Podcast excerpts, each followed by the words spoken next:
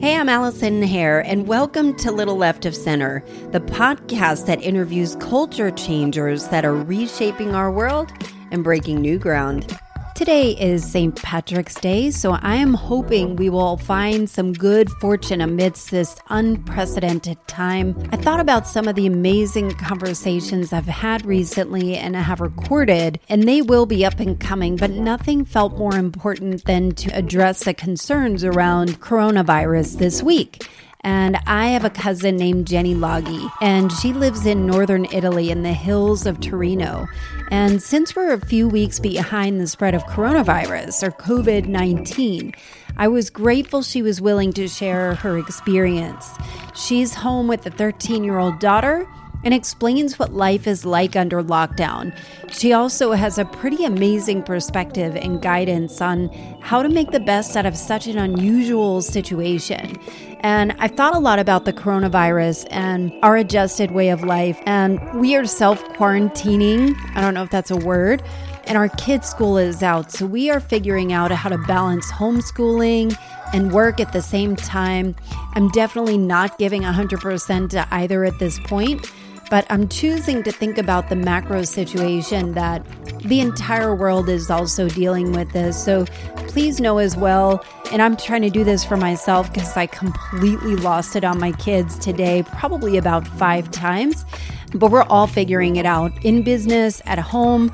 Give yourself some grace. I need to do the same for not only myself, but also for my kids who are trying to figure it out as well. I'm grateful for so much. I'm grateful this is not an airborne virus and we are still able to go outside. I'm grateful that all of us are healthy and feel good. And in any other situation, I couldn't imagine having the chance to be able to sit side by side with my kids and create more experiences than I could ever count otherwise. So I'm trying to embrace it. Also, if you've followed me on social media and have seen the meat bucket my husband got, I'm grateful we have food, but if you haven't seen it, please go to my socials. It's ridiculous. But I'm choosing all bright sides. I'd love to hear your silver linings too. Text me at 470 242 6311, and I'll be sharing your responses via social media. I figure we can keep this positive train going because I have a feeling this is going to last longer than we would hope. And so let's do this together. Let's continue to find the bright sides and the silver linings and the good people, the helpers that are out there and let's keep sharing those those stories. And I'm also choosing facts. And I encourage you all to consider limiting your news sources only to trusted ones. And I've seen a crazy amount of misinformation and questionable sources. In fact, I've seen quote unquote data with absolutely no referenceable source being rampantly passed around. So be really mindful of it. Please protect yourselves by getting your info only from the World Health Organization or CDC or truly trusted sources. And I'm also putting a free COVID 19 data map from Tableau that offers near real time data in the show notes. So please go to that if you are interested to see uh, what's going on around the world in almost real time. And it's completely safe because it is from Tableau, um, and the sources are all listed there. And one quick note before we get to Jenny and her beautiful Italian accent I still have not decided on a new name for this podcast. So if you have any suggestions that are closer to what this is really about, culture changers and people looking to make their own mark, please text me at 470 242 6311. And here is my chat with Jenny Laghi of Torino, Italy.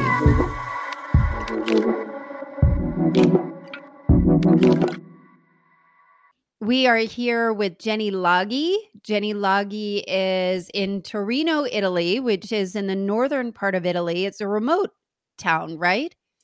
Yeah, it's right next to the border with France. We're on. Oh, very good. Do you speak French? A little bit. Yes. Do you have to speak French? No, no, no. Okay. I didn't know. Luckily. Being close to France. Yeah. so So Jenny and I have known each other forever because she is my cousin, and um, she grew up in Italy and has been obviously experiencing what we're all experiencing, but about three weeks ahead um, of us. And and with the coronavirus, I thought it was really important to talk to her and understand a little bit about what her experience is and what advice she might have for us. That you know, it seems that we are probably following the trajectory of what's going to happen with Italy. And we're in a position now where we have not, as a nation, gone under lockdown, where Italy is at that point. And I think we're all assuming that it is going to happen in the US, but I'd love to understand a little bit better about um, when you found out or when you realized this was a real threat to you. And how long ago was that?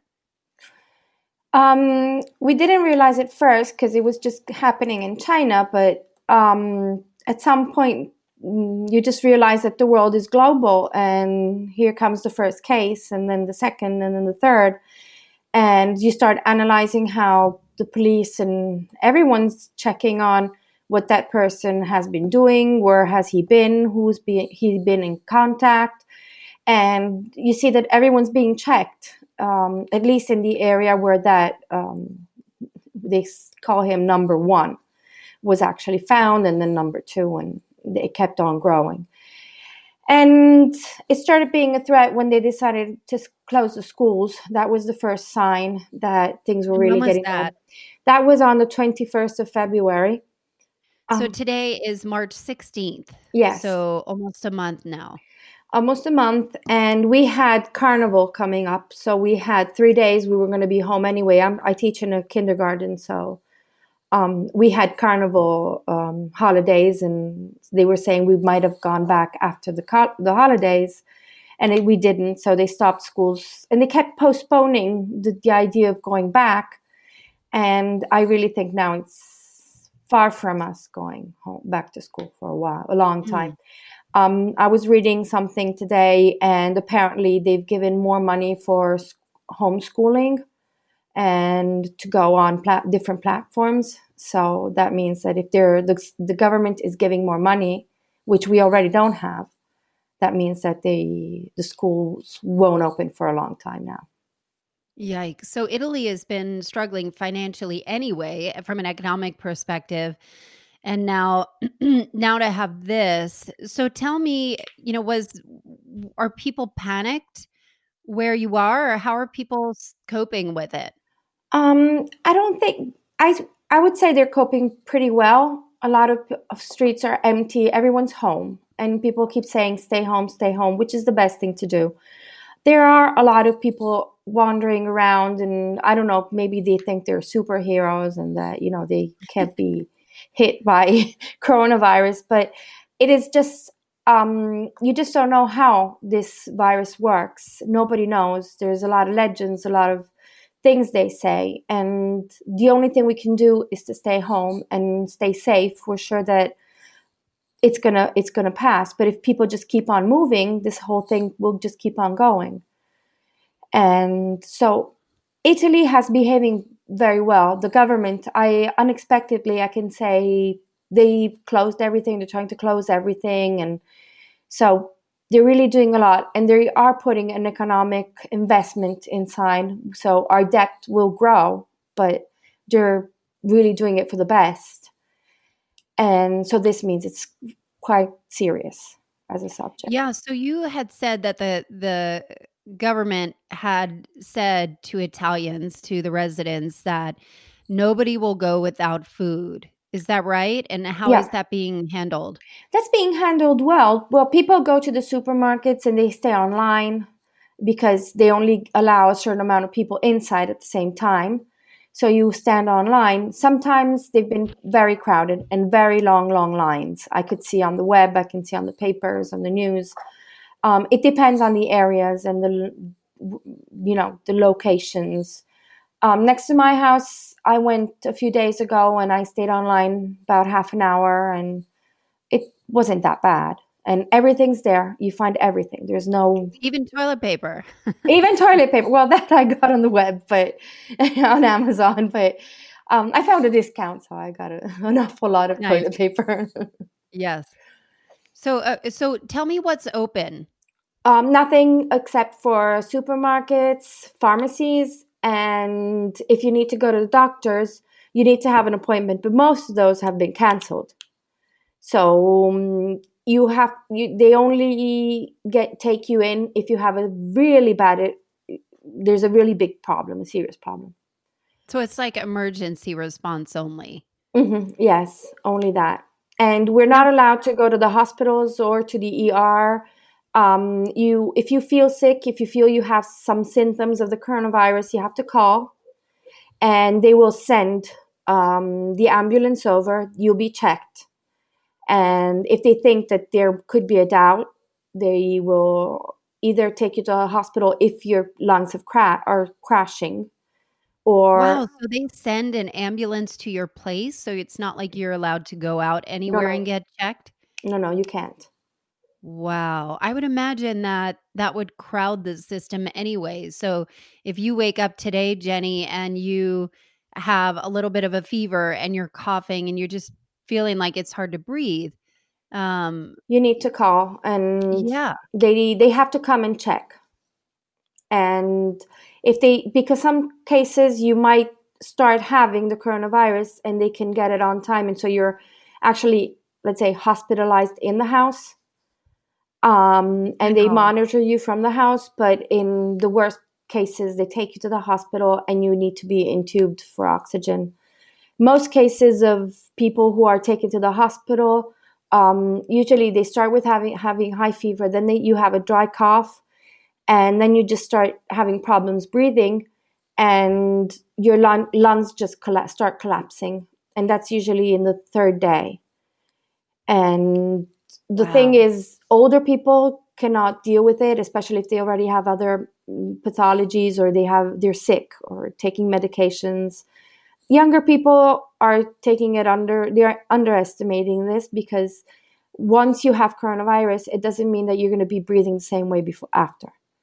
Um, mm-hmm. Um, some people have. Is that the same there? Is it you know because we we're in the like earlier stages of this, mm-hmm. and there's been a lot of reports of younger people thinking, well, I'm strong, you know, like I'm, I, they're packing the bars, they're packing the restaurants, they're out and about and they're, you know, where, where everyone else is like, no, you need, eh, yes, you feel good, but you need to stay inside and not pass it around. So is it the same there? It was at first. And luckily, maybe something is changing now, probably. Okay, okay, okay. So, unfortunately, the connection was so bad that it stopped recording after about nine minutes. It actually stopped recording Jenny's part after nine minutes, but it kept mine. And we tried twice. So, I'm going to summarize the rest real quick for you because she had some really great silver linings and words of guidance for us. And it was so fascinating to understand what it's like in Italy. And I asked her about what it's like when she goes out, and she said that she's required to carry a permit wherever she goes. So every time she leaves the house, she has to download a, a permit off the internet that tells her where she's going, where she's been, and all the rest of it. So, in case she gets stopped, she always has to have something there. She isn't permitted to go very far from her house either, just to the grocery store and back. So, they're really limiting um, any kind of exposure and keeping everybody in indoors as much as they can. Um, as I mentioned, she's got a 13 year old daughter too. And so they spend their days working on homework virtually. She loves to draw and they play card games together. She called the card game Machiavelli, which apparently is like gin rummy, but more complicated. So they get to play that too. And I asked her about the singing. So, if you've been on social media, you've probably seen these beautiful choruses of people in Spain and people in Italy, of people playing music or singing to each other um, from their respective homes just by opening the windows and, and connecting with each other in that way. And she said they are starting singing flash mobs and that people all over the country are making rainbow flags that say it's going to be okay and I'll try my Italian here, andrà tutto bene, and hanging it outside of their places. So there is this kind of wave of hope with these flags that people are hand making with these rainbows. So she and her daughter have been making having fun making making that as well together. And she said that the hospitals are completely overwhelmed and that doctors from China have been coming to help. And she said nurses and doctors don't really go home. And when they do, they have to sleep in separate rooms and eat by themselves to avoid further contagion. So, you know, she she was really complimentary and thinking about the people on the front lines that are helping and out there and uh, trying to make this better and trying to get through it. Um, so she was really acknowledging those people that that were on the front lines. And I asked if Italy has hit their peak yet. She said no. She said that it's expected to hit in the in the next two weeks, and they will prepare for recovery. So you know, thinking about America or the U.S a few weeks behind that, I just wanted to kind of paint a picture of what to expect. You know, that obviously, and as it seems clearer and clearer, this is not going to be two week blip and then everything's back to normal and the economy bounces back. There's going to be a lot of fallout from this. So, you know, we really want to understand and manage our expectations. So that's why I thought having her on and having her perspective was important for us to prepare as well. And when I asked her about the bright sides and silver linings, she said there were a ton. And I was so warmed by this. So, for one, she said that she's never really had a chance to slow down. She's a kindergarten teacher, she's a mom, she's a single mom. And as a nation, they're all slowing down, and it's actually okay and uh, that she's far more present. She said she's really exploring all the things she would always postpone and making sure she takes advantage of this time to do it. And her advice is to stay home and do the things that you always put off. I love that. And thank you, Jenny. So, friends, be safe, be well, wash your damn hands, and pass this episode along if you want more coronavirus topics, text me at 470 242 6311 or I can go back to the regular scheduled program. Some of you may be a little bit coronavirus out, um, and so I'm kind of trying to read that and figure out what what does the uh, what does my audience need to hear? What would help make people feel better? So text me at 470 242 6311. And Godspeed to you all. Be well. Thank you for listening, and I'll see you next week.